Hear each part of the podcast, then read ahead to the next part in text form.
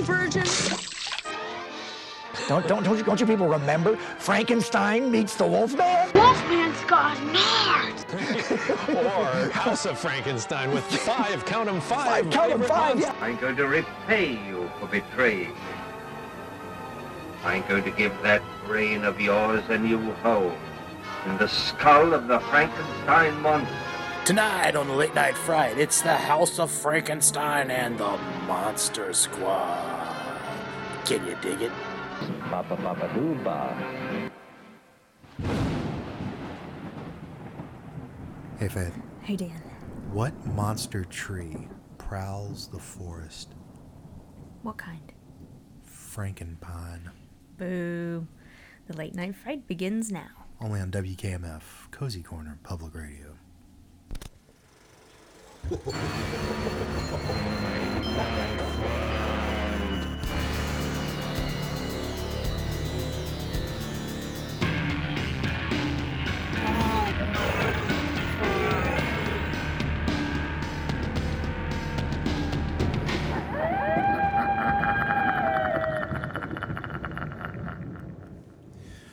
Welcome, boogers, to the Late Night Fright. I am Dan, and with me, as always, is my very lovely, very talented, very kind co host, the owner of the Cozy Cafe, Faith. Say hi, Faith. Hi, Faith. How are you doing tonight? I'm good. How are you doing? I'm doing very well. I enjoyed uh, our our switch up, our change up, as it is. And change up is important because there's a big baseball game tonight in Cozy Corner. But I enjoyed the change up. Usually we eat at Hooters. We actually tried Subway today, and Faith introduced me to a sandwich that I was not aware of, and now that I am aware of it, I just don't know where it's been for my entire life. Faith, please clue our lovely listeners in to what you had me have tonight. I made him try something that I like to call the pizza sub. It's basically just pepperoni, provolone, and marinara sauce toasted. It's so good. It is what I imagine God is like. and that's not overstating it. It was that good. I'm glad you liked it. Pair it with some sea salt and vinegar chips. You'll thank me for it. Mm-hmm.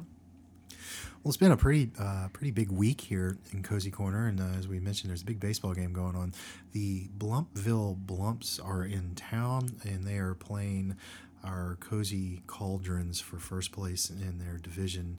But uh, that game is going long. Mr. Champ Fanghorn will be on later after this show with the post game. So if you need to call in and talk about the baseball game, please wait until Champ Fanghorn is on.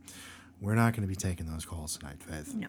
But if you have anything to say about booger movies or life in general, please feel free to give us a call. And speaking of booger movies, Faith, I think we have two pretty good ones on tap for tonight. I think we do too. We have 1944's The House of Frankenstein, and we have 1987's The Monster Squad. Faith, I like these movies. I like them too. Thank you for introducing them to me. You are very welcome. Speaking of movies, on our last episode, we mentioned that we wanted to write a slasher pick called Arbor Day. Do you remember when we talked about this? I remember. And we came up with a general idea for it and a tagline uh, Planting the Seeds of Terror.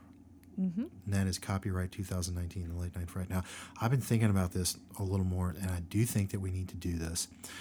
I've come up with an idea. I want to run this by you. Okay. It takes place at like a country club, a real well to do country club. Mm-hmm. And they're planting some ceremonial tree, but the gardener, Gardener Gus, Mm-hmm. he's a little on the crazy side. Okay. And all I know is that he has these gardening shears, and uh, some girl is standing up uh, around these bushes, and he's taking the heads off of these uh, bushes, and her head gets cut off. I like it. I like it too. It's a little dark, huh? It's a little dark, but I like it. It's a little dark. Yeah. You know, it's not dark. 1944 is The House of Frankenstein, and 1987 is The Monster Squad. These are some really enjoyable movies, and I am really glad to be sharing them with all of you out there listening tonight. And Faith, I'm glad to be sharing them uh, with you and to be talking about them with you. I like these movies. Me too. You know what? Let's go ahead and get on with the show. What Let's do do you think? it. But first, as always, oh wait, wait, wait, wait! Look what we have. We have a news flash coming across the desk.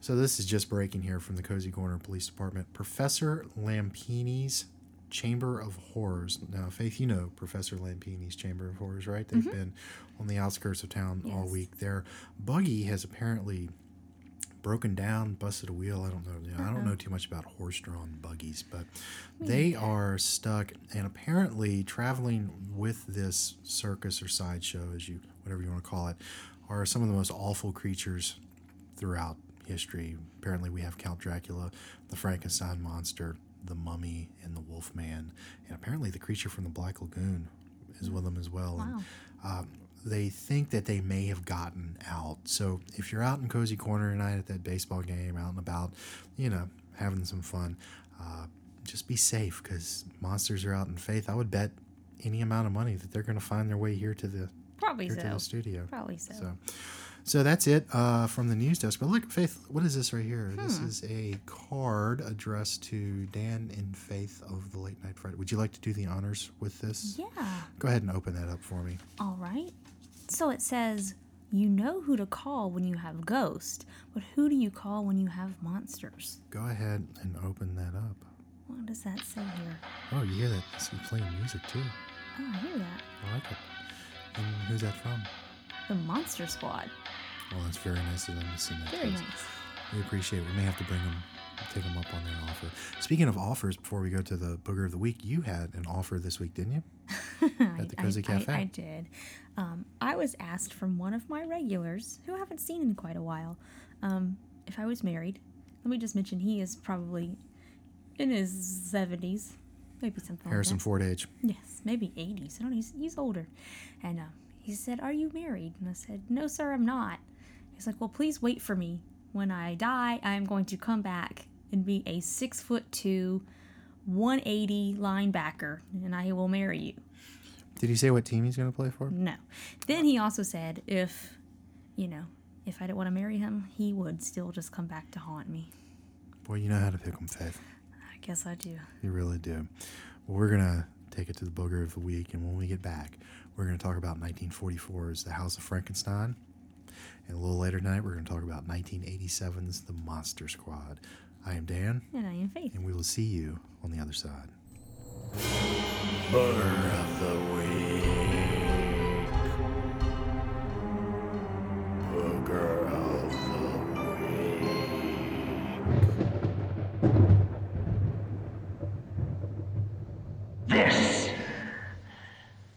God.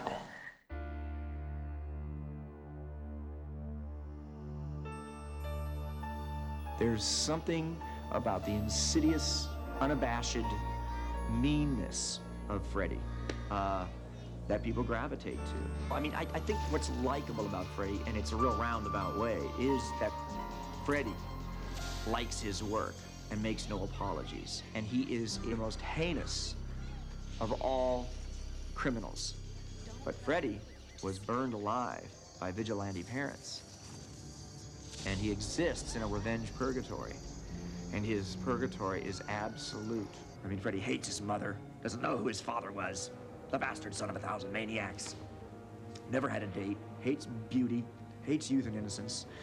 You know, just an all around terrific guy to have at your next soiree. Come to Freddy. While Wes made the natural raconteur, he told me all of his theories and his ideas and, and, and, and all of his imaginings about what he wanted to do with this project, this, this little kind of dark uh, folk tale, fairy tale about this, this killer, this child killer, who perhaps didn't go all the way to hell and wound up in some kind of horror movie purgatory where he was able to infect the, the, the dreams and the nightmares and the subconscious of the, the women and the men uh, who had done him wrong of their children and haunt their children and their relatives.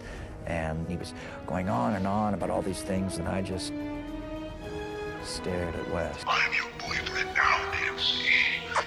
I'd always put a guttural spin on the Freddy voice and, and kind of pinched it back in my throat.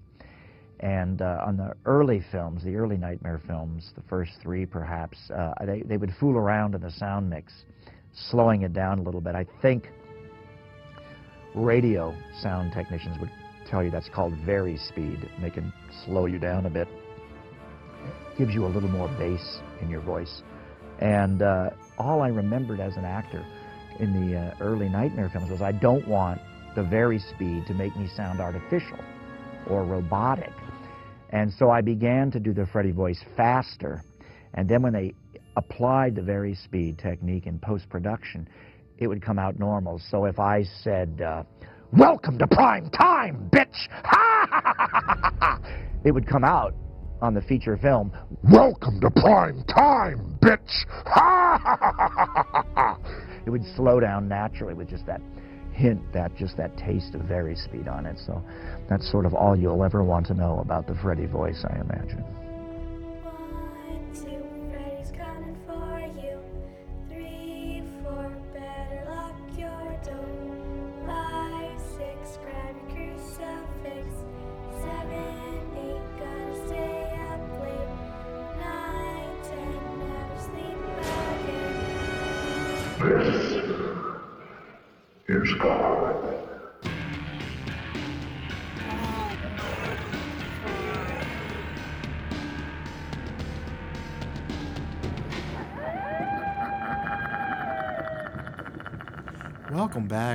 To the Late Night Fright. I am Dan. And I am Faith. And we are going to be talking about 1944's The House of Frankenstein. Now, Faith, this is a proper booger movie, wouldn't you say? Mhm.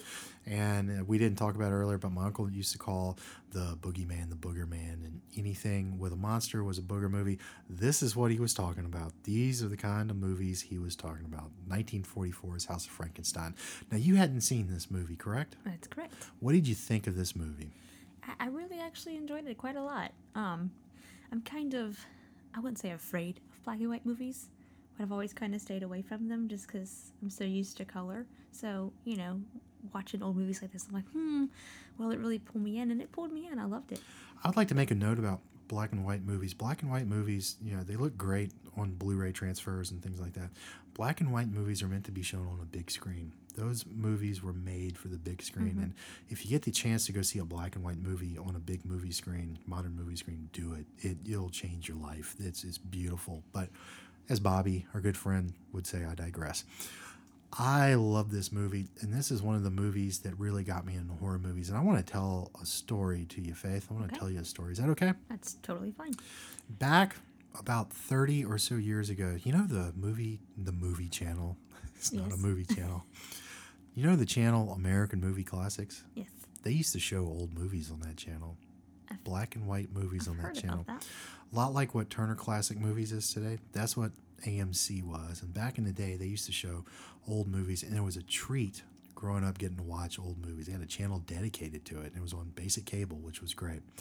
So on Halloween's, uh, and I had gotten into the Universal movies, uh, monster movies at this point, because of another movie that we're going to be talking about in a little bit. Mhm. But on Halloween, they would do their monster marathon, and one year they, I think it started around five in the in the evening, and it went all the way through till about three a.m. And what I would do is I would put a VHS tape in, and I would record every movie that they that they showed that night, and it was a gold mine when I got the House of Frankenstein recorded, and they didn't show commercials back in back in the day on AMC, so I had this movie.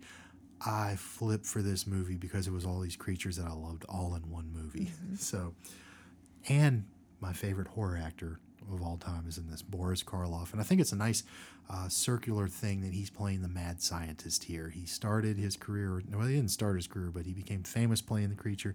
And now he's playing the doctor who could have created the creature. So we talked about Boris, or uh, you remember his name? William Henry Pratt? Yes.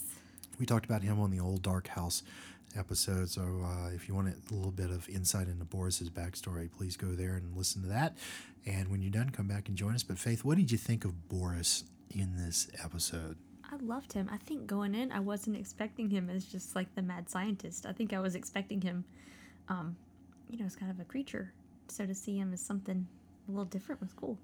And he's kind of the driving force of this movie. The He story is. here is very simple, and uh, this movie is a lot of years old. And there go my notes and my glasses. I have a bad habit of dropping my glasses. You do. I should just keep them on my face, but for some reason they're more fun to play with. But so this movie is a lot of years old, and uh, we're gonna assume that you've seen it. Uh, so Boris uh, plays a character named Doctor Niemann. I think that's how they pronounce it Yes, through the that's, movie. ex- that is Niemann, exactly it. Who needs to go back to his village where he was wronged because he was imprisoned for doing experiments he shouldn't have been doing, and with the help of his helpful hunchback Daniel, I like the name. they uh, they escape from prison, and along the way they kill Professor Lampini and take his Chamber of Horrors. It has Dracula with it, and Dracula makes an appearance in this movie. The Wolfman makes an appearance in this movie. The Frankenstein monster makes an appearance in this movie. But Boris, Boris's story is really the driving force here. Now, what did you think? Because this is the first movie that you've seen him in where he actually talks. And what did what did you think of that? Oh, I, I loved hearing him talk. I guess, um, I mean, I've obviously seen the, you know, animated Grinch, so I've heard him speak before. But um, to actually see him in a movie where he actually plays a person, How chilling was he in this? oh, very chilling. I Especially at the beginning. Yeah, I, I put a note in that um, when they got into uh, Mr. Lampini's little, what do you call that? Carriage, I guess. Chamber of Horrors. Sure. um, Oh, and Faith, I just want to correct you. Yes. Because we strive for accuracy here on the Late Night Fright. Uh-huh. It's a Professor Lampini. oh, excuse me. Because I've never made a mistake on the air. You just dropped your glasses on the floor. Made a lot of noise. Your point is well said. Exactly. Um, when he tells Daniel that, uh, or when he says he and Daniel will go alone, he just sits there and he has this look on his face. You know what I'm talking about? Mm-hmm. He's so creepy. I like when he's explaining how he would cut the brain in the beginning with his chalk. Actually, when he grabs the guy with the chalk, I think is, is great. Karloff had a real predatory nature about his character Mhm. and his characters, not in real life. We said we established that on on the uh, old Dark House episode. He was a great guy in real life, but boy, he could bring some dark. And I I love what he does here. This was the last Universal Studios horror movie he would appear in.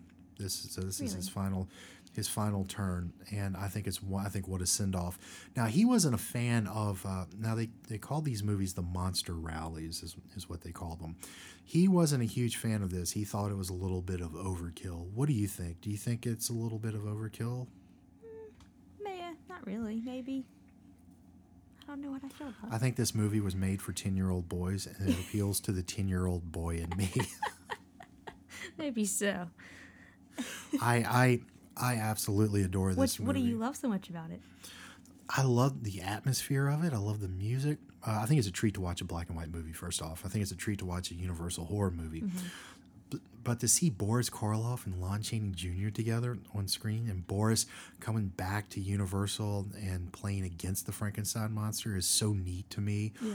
And just his presence and uh, the great performance of J. Carroll Naish as uh, as I just dropped my notes again. J. Carroll Naish as the Hunchback is one of those nights here in Cozy Corner. Uh, I think it's wonderful. I love everything about this movie, but I love the fact that the monsters have all come together, and Mhm. and you get to spend a little time with with your each one of your favorites here. Um, All right. So who is your favorite? when I was a kid, I was very partial to Lon Chaney's Wolfman because I think there's something very sympathetic about the Wolfman. Mhm. I'm still very partial to Lon Chaney's uh, Wolfman. As I got older, I became very partial to Boris's Frankenstein monster. Now, you're talking about just specifically in this movie or in the Universal canon? in this movie. Well, in this movie, uh, I would have to say it's Boris is the mad scientist. I think there's something just so spine chillingly evil about him in this movie. And I a agree. movie full of boogers, the guy who's not wearing an outfit or, or monster makeup is probably the scariest of them all. So, Mhm. now, like I said, it's a very simple story here. He's just going exact revenge. I don't think this movie needs to be anything more than what it is. It, you know, this is not. Uh, this is not high drama or Shakespeare here. well, there are some Shakespearean elements to it, but this this doesn't try to be anything other than what it is. So, uh, what do you think about what it is? Now, you mentioned when we were eating that you felt it could have used more Dracula. I did say that. Um, that was actually one of my favorite parts was the shadow on the wall with the bat, and um, The special effects are really good in this yes, movie. and that was like my favorite part. And I was like, I really wanted more of that. What did you think of uh, John Carradine's performance as Dracula? Now, did you know that that is David Carradine's father uh, from Kill Bill? I Uh, did not know that. That is his father. What did you think of uh, Mr. Carradine's performance here? I loved him. I was saying I wanted more of him. I thought he was awesome. There's something hypnotic about There his is. Dracula. There's something very suave and, and kind of uh, sexy Yeah. about about him. Very uh, he draws you in a little more than does. Bela Lugosi does. Uh, he has a little more sex appeal, I think, than the Mhm. Bela Lugosi incarnation, but uh, he's very good. You know, Bela is the standard by which you, you judge all Draculas, and John Carradine holds his own. We don't have a lot of him here, but he does appear in the sequel, uh, House of Dracula. He's he's in that a little more. We might have to do that one at a later date Maybe too. we should. But this movie pairs up so well with uh, with the second film that we're doing tonight. So um, a lot of classic vibe happening here, and I really like that they get the the spirit of these monsters. What makes them so special? The Frankenstein monster, you know, kind of misunderstood. Lon Chaney's sympathetic portrayal as the Wolfman. Uh, the Hunchback uh, story really mirrors the Hunchback of Notre Dame, and uh, hey, our hearts go out to the uh, cathedral there in France because that's an awful story about it uh, Mhm. burning down. So uh, hopefully they have that back up and run. They said hopefully in five years, better than ever. So uh, hope I hope that happens.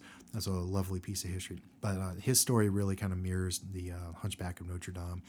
Uh, what did you think of the makeup transformation of Lon Chaney Jr. while I'm thinking about this into the Wolfman?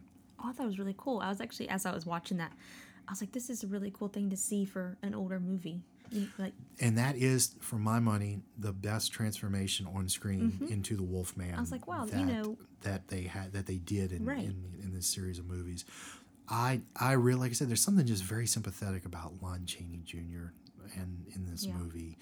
Um, but like I said, this is just this movie just really it's just fun to watch. it was. It it appeals to the ten year old boy in me. Are there story holes? I don't know. I don't care. I don't care if there's story holes. I just I have so much fun watching this movie and. Uh, this movie, like our second movie tonight, you know, we've talked about nostalgia, nostalgia blinders uh, before on this show.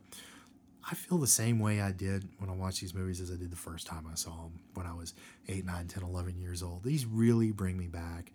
And um, so I don't know, Faith, let me ask you this question because we didn't really prepare a whole lot of notes tonight. Mm-mm. I didn't need to. I kind of I kind of had it all. Been waiting for this one. Um, what does it appeal to the 10 year old boy in you too? I, I guess it does. it does. I mean, I, I want to go watch it again. Now we did a we did a series of, of shows on the Avengers uh, movies in the Marvel Cinematic Universe. Now Frankenstein meets the Wolfman was the first time. This was the movie prior to this one. Was the first time that they paired up their monsters, but this is the first time they really kind of went all in on them. Can you see the influence on the Marvel Cinematic Universe? I don't think that the Universal Studios people really kind of cared about uh, continuity too much like they do over at Marvel, but can you see that influence though? Of course, yeah. And so when people say, and listen, we did the series of shows, those very small shows on the Marvel Universe. When people say, oh, this has never been done before, I always say, well, yes, it has. It has been done before. It was done in the 30s and 40s with the monsters over at Universal. And what a universe they created. And they would go Mhm. on to have some more shared uh, adventures, these, these guys. But let me throw this question out because we are contractually obligated to mention Robert Englund on at least one Right. show, or at least once a show. Can you see the influence of a movie like this on something like Freddy versus Jason, I think so. Yeah. where it's just kind of fun? Yeah. It's just it exists for entertainment Mhm. and and to have fun. Exactly. So, would you recommend this movie? Oh, of course. I I totally recommend. I watched this this movie uh, eating Chinese takeout, so I think that's the way to go with this movie. Chinese takeout, Yes. not the not the pizza sub. No. Uh, this movie uh, in the Universal canon is not as highly regarded as some of their other classics. Uh, I get where people are coming from. It's not a Bride of Frankenstein. It's not. It's not that real work of art like Bride of Frankenstein or or The Mummy or some of the real other classic works. But I'll tell you what, this movie for me, like I said, it's that ten year old inside of me that just loves seeing these creatures together and those playground questions like we talked about with the Avengers last week. Like you know, who would win out of you know Hulk and Thor? Well, who can win out of the Wolfman and and uh, the Frankenstein monster and, and those kind of things. So I love seeing it. I love revisiting this movie every so often. It's just a treat. It's just a wonderful entertainment. Faith, got anything else? I think that I think we've kind of covered everything. Like you said, you love the vibe. I love the vibe of it. I'm ready to watch it again. There are a couple shots in there that really do remind me of Freddy versus Jason with the backlighting and the fog. So it's you can you can still feel its Oh, influence. there were, there were a few things in this movie I kind of told you about that reminded me of some newer stuff. Horse and buggy, I kind of th- thought of Sleepy Hollow.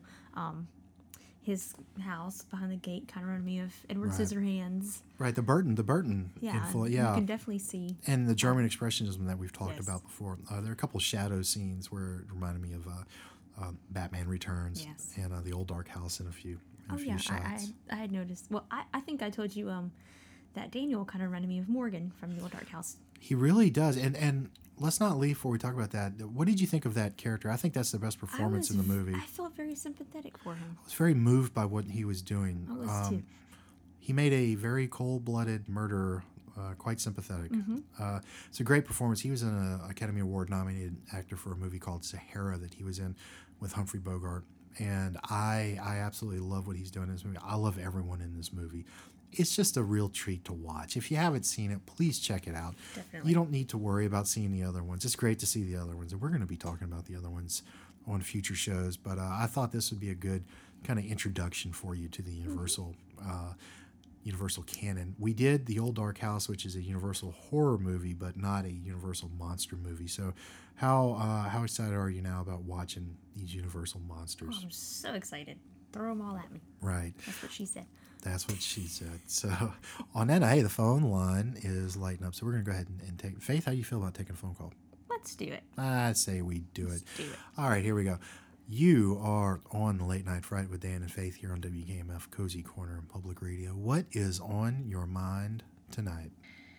Hey guys, this is old Skeeter Bug over here. I've been uh, down there at the old ballpark, man. I've been watching that game, and uh, I just got a few things to Hey, say. hey, Skeeter. Uh, Champ, let me ask you a question Skeeter, here this- now. I think it's reprehensible. This is what not the Champ Coach Davis Fanghorn did. Now postgame he show. had Goldie up. Now we're pitching to I- I Goldie. think- I Goldie think is that their game best is hitter still by going far. on, I mean, he's a ma'am. Blum's secret weapon. He's not even that secret. I mean, Hello? he, it's out in the open. He is really that Sir? good. And now we had uh, he had Sir? runners on Jesus. second and third. No, this is this He is had the to late mix night it now. fright. Why didn't he intentionally walk to Goldie in that you have any thoughts about I mean, booger I, I mean, movies? even a little leaguer knows knows that you you, you What do you walk think that about guy House of when he's up, you got an open base and you pitch the guy behind him, you know, and, and he's not thoughts. that good. I mean, you got a good chance and getting out. I mean, Young Pitch has been What are struggling they this year. I don't know why they down hitch there wagon these three young pitchers. We got a lot of stuff going on with this team. You know, time will tell. We're 25 games into the season. I mean, you know, we're, we're playing for first place. That don't mean much because you know these guys they ain't showing a lot of hustle. And I don't know. I mean, Sir? you put that on Coach Davis. You put it on uh, on the manager. Who you put on put on the players. I mean, who you put it on. Uh, I'm gonna hang up. And wait for the answer. Thanks, champ. Please do. Thank you.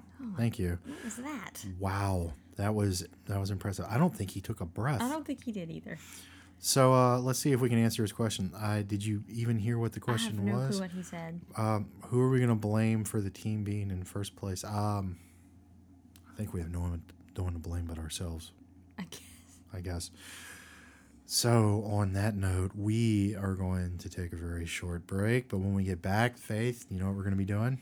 What will we be doing? We're going to be discussing the 1987 classic, The Monster Squad. Very exciting. I'm Dan. And I am Faith. And we will see you on the other side. Champ Fanghorn, sports guy over at WKMF Cozy Corner Public Radio. I will be bringing you all the action from the ballpark this year. The Cozy Corner Cauldrons are set to make a title run. Get your peanuts and your Cracker Jacks and join me, Champ Fanghorn, sports guy at WKMF Cozy Corner for all the action. Sports!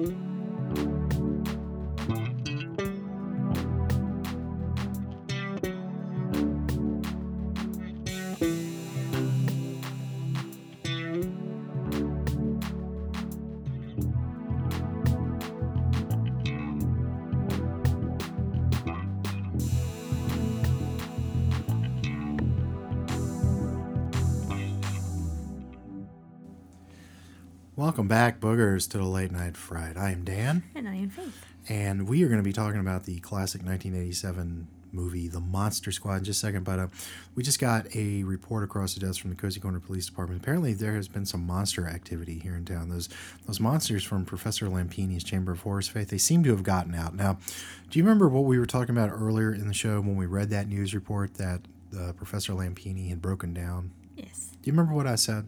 What did you say? I believe I said something to the effect of those monsters are going to get loose and find their way here Yes. to the station. Now they they're not here yet, but uh, we are expecting them in at any moment because that's just the way things go here in Cozy Corner. But until they show up, Faith, let's talk about one of my favorite movies of all time, 1987's The Monster Squad, directed by Fred Dekker, who directed a little movie the previous year called Night of the Creeps, which is a fun little homage to the 50s B movies. We need to do that one on the show. It's a lot of fun. But uh, we're not talking about that. We're talking about the Monster Squad. Faith, what did you think of the Monster Squad? I really liked this movie quite a lot. I liked it more than um, House of Frankenstein. Actually. And you loved House of Frankenstein. That is true. This movie to me is like a Little Rascals Our Gang comedy meets something like House of Frankenstein, Mhm. the Universal Monster Rally. I can remember, we're going to go back through the mists of time again. I remember the first time I saw this, it was like at a slumber party or something like this, a birthday party, overnight uh, stay. And uh, the guy's dad had rented the movie, and we stayed up and watched it, and all just absolutely fell in love with it. And I think it, it lends some credence to what I've said for years. I think kids love boogers. Mhm. And I don't mean what they pick out their nose, the kind of boogers we talk about here on the Late Night Fright. What do you What do you think about that? I think yeah, I think kids love them. All And- types of boogers, actually. All types of boogers, absolutely. And I remember I've seen this movie dozens upon dozens of times, and I can I still feel like I did when I watched this movie the first time I saw it. And those creatures in this movie never really scared me. Yeah, they're not. They're not very scary. They're not terrifying, but Mm-mm. but um, we're gonna get into some of the things I love about this movie. But let's talk about those creatures for a minute. Those creatures were designed by Mr. Stan Winston, who did the redesign on the Predator uh, alien that uh, became so iconic. And I think he did a lot of. I think he did a great job here with these monsters. And this whole movie, you can tell the love and adoration and that they have for those universal creatures. Did you catch that? Oh, absolutely. Um, I wanted to ask you what what's something that you still love about the. You said obviously you watched it at a slumber party, so it's probably you know nostalgic to you. But what do you really love about this movie?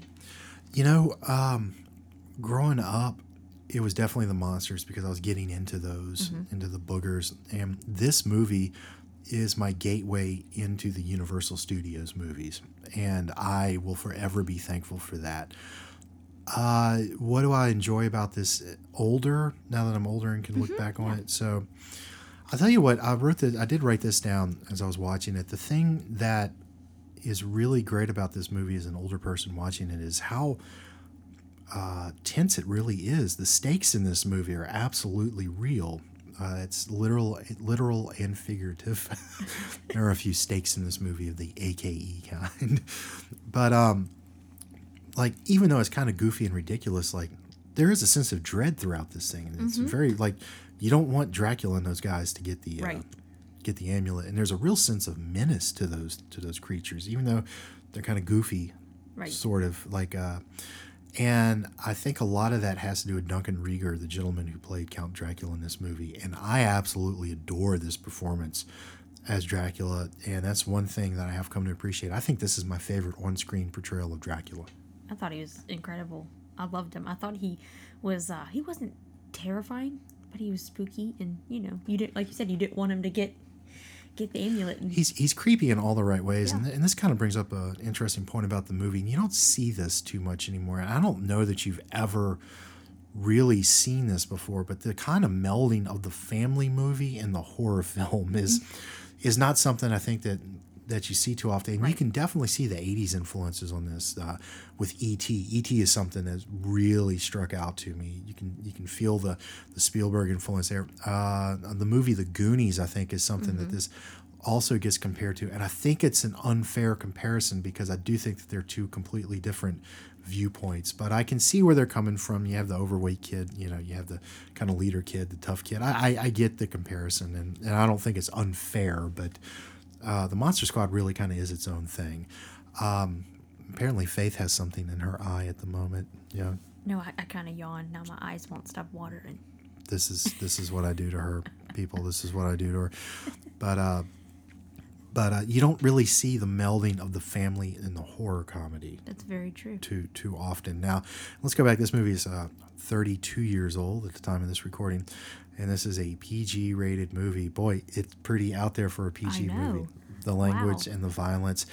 Do you think that this is, and we've talked about this before in the show, do you think that we've changed as a culture a little bit? Oh, I think so completely. Yeah. I don't know that this movie would get made the way that it. I don't think this movie gets made today. No, I don't think not so not for not for the audience that they were going after, which was the family market. It's it's pretty. It's I don't want to say hardcore, but it, it goes there. It's got some language in it, and uh, we've had this conversation here before about movie kids and uh, real life kids. Where do you think these fall? Do you think these are these kind of feel like movie kids to me, but really likable movie Yeah. kids? Especially Rudy. I feel like he's definitely a movie kid. Rudy, well, Rudy is such a throwback to a, to one of the movie original movie kids, uh, James Dean in Rebel Without a Cause. He, uh, he, it's like he stepped right out of out of a Mhm. James Dean movie, even down to the little penny loafers he was wearing, which I thought was a nice homage back to those uh, kind of '50s rebel greaser Mhm. types. Uh, let's talk about since we brought up Rudy. Ryan Lambert plays Rudy in this movie, and he is maybe my favorite member of the gang. Uh, what do you think of old Rudy? he's my favorite too, actually. Now, I did have a thought when I was watching this movie, and it just kind of reoccurred to me. Uh, Rudy seems to be in middle school. They're in elementary school, and Rudy seems to be in middle school. Uh-huh. Did you catch that? Yes. Did you get that? Well, uh, why do you think Rudy hangs out with these guys? I don't. That's a good question. I really don't know. Because he seems to like Horace, Yeah. or AKA Fat Kid. Yeah. Um, but uh, I don't know. Maybe maybe Rudy's a little odd. Maybe Rudy marches to. Maybe Rudy likes monsters. Of course, he did like that. Like seeing the. Uh, I mean, he is like a thirteen-year-old that's going around smoking. So I mean. Yeah, yeah. It's It's, a little I, different. I, I never I never really thought about that until watching it for the show. I was like, well, Rudy doesn't need these guys. Rudy's cool, but maybe Rudy is a loner and he wanted to, you know, Yeah. he- yeah. They seem like a good group of kids to hang out with. I would I would hang out with them. So, which uh which one of these kids though was your favorite? I like Fat Kid. Don't you mean Horace? Yes, but Uh, the actor who played Fat Kid, uh, he actually passed away at 22 years old. he had pneumonia. Yeah, he's no longer with us, and I don't know that he did too much um, outside of this movie. But uh, what a legacy he's left us. I'm not being funny. What a what a wonderful he legacy. had one of my favorite quotes. Which one is that? I think he said, um, I didn't write it down. Let me see if I remember. It's something like, "Oh wow, the Wolfman has nards" or something. Wolfman's got nards. There you go. That Wolfman's is the most nards. quoted line I think from this movie, and for men of a certain generation, myself being one of them. When you say, you know, Wolfman's got nards, we know exactly what you're talking about. Right. We we know what movie that is. Um, I I love it. I love everything about this movie. I love the kids. Uh, I really like uh, Eugene and Phoebe. Phoebe the Mhm. Phoebe. And a little bit of trivia about Eugene. You know the show Married with Children? Yes. His brother in real life is Bud Bundy. Okay, cool. Yes, Eugene, that cute little dog they had, Pete, which, like, like I said, just makes it a uh, uh, Little Rascals comedy or something like that. What did you think of the? Uh, what did you? We were talking about the horror family elements here. What did you think about this melding? Does that work for you? About the what? I couldn't The, hear you. the melding of the the family film with the horror. oh, I loved film. it. I think it really works. I, wish they so, would do this more. I think yeah, I think it brings a different little element to it. It's not just pure horror. You know, there's a little little something extra in there. I like it. I think it's creepy crawly enough, you know, to really be a horror movie, Uh-huh. and then but it's, it's friendly enough to be that family movie. Right. I think it really finds that line right down the middle, and like I said, I just absolutely adore the movie, It was so much fun to watch. and I, I love how they did it. Now let's talk about uh, Fred Dekker. Like we said, he made uh, that homage to the B movies. Um, that is just escaping me. It's one of those days. It feels like I've been out in the sun. Um, attack of the something another. It's going to come to me. We, I should have written it down. But Fred Dekker uh, co-wrote this movie with Shane Black, who would uh, go on to co-star in Predator and wrote Lethal Weapon and Kiss Kiss Bang Bang, starring Robert Downey Jr. And Fred Dekker and Shane Black co-wrote uh, this past year's The Predator movie that came out, which I haven't seen yet. I'm I'm on the fence about I seeing it. haven't seen it either. I'm I'm I'm on the Night of the Creeps. That's the movie. This is what happens. This is what happens when you get over forty. You just randomly forget things. Night of the Creeps. That's the name of the movie that Fred Dekker did. It's a cult classic. Monster Squad's also a cult classic. So let's talk about uh, let's talk about these monsters. We talked about Duncan Regehr. He's really great. Stan Winston did a great job designing these. Um, the Wolfman, uh, the the human element of the Wolfman, he doesn't play him in the costume. is uh, played by an actor named Jonathan Gries. Did you recognize Jonathan Gries? I didn't. He's character actor. He has been in a lot of movies, but his perhaps his most famous role is as Uncle Rico in Napoleon Dynamite. Do you remember him in Oh, Napoleon okay, yeah. Dynamite? I do. And apparently, Uncle Rico hit rock bottom and went and got himself bit by a werewolf. you know, if the coach had put him in in the fourth quarter, they would have won state, no doubt, no doubt in my mind. And I bet you he could have thrown a football over those mountains. Probably so. I don't want to digress into Napoleon Dynamite too much, but how long has it been since you've seen Oh Napoleon my goodness, Dynamite? a long time. It's been a long time since I've seen Napoleon Dynamite too, and I feel like I'm due a viewing of Napoleon Dynamite. I think it might be the cure for what ails me. It's a great, weird, fun little movie. I love it. Getting back to the Monster Squad, Napoleon would be at home in the Monster Squad, I believe. Probably. Uh, so Jonathan Gries, Uncle Rico, he played the human part of the Wolf Man. Uh, I'm not exactly sure who else was uh, was under the makeup for the Gill Man and for the Mummy, but the great Tom Noonan was in the makeup for Frankenstein. Did you recognize him from movies like The Last Action Hero? And uh, did you ever see the movie Manhunter? He was in. Nope. That was based on a Hannibal Lecter, uh, the Red Dragon novel, and he played. Uh, did you see Red Dragon? I did not.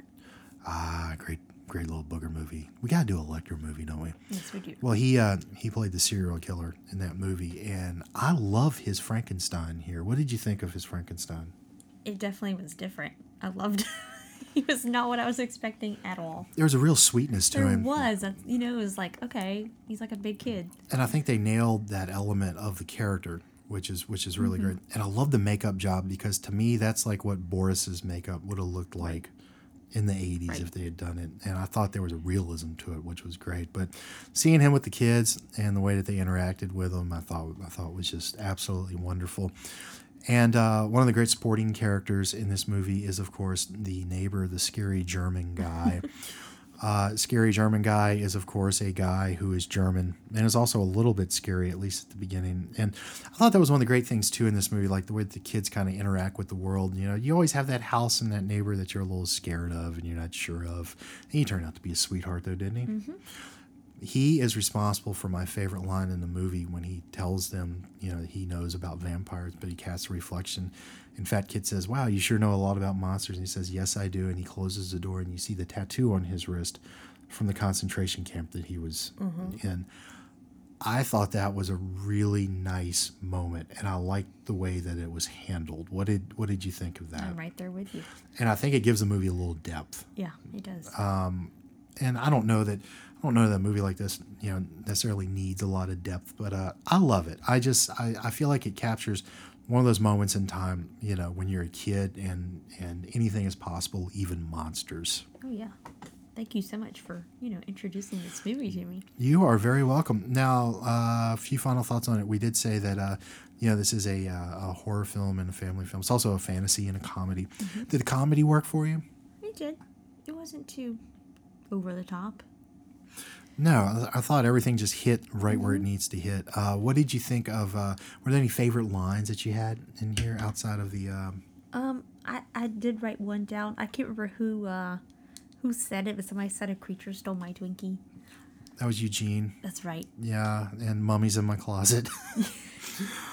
uh, I really like uh, the fat kid moment when they say, "Hey, good job," and he says, "My name is Horace," and he gets that kind of hero shot with the gun, which I think is I think is great and totally earned. He totally earned that moment. He did. Uh, I like when they're stuck in the house and he's uh. Did you ever read the Hardy Boys? You, there's always a secret door. You pull you pull the statue.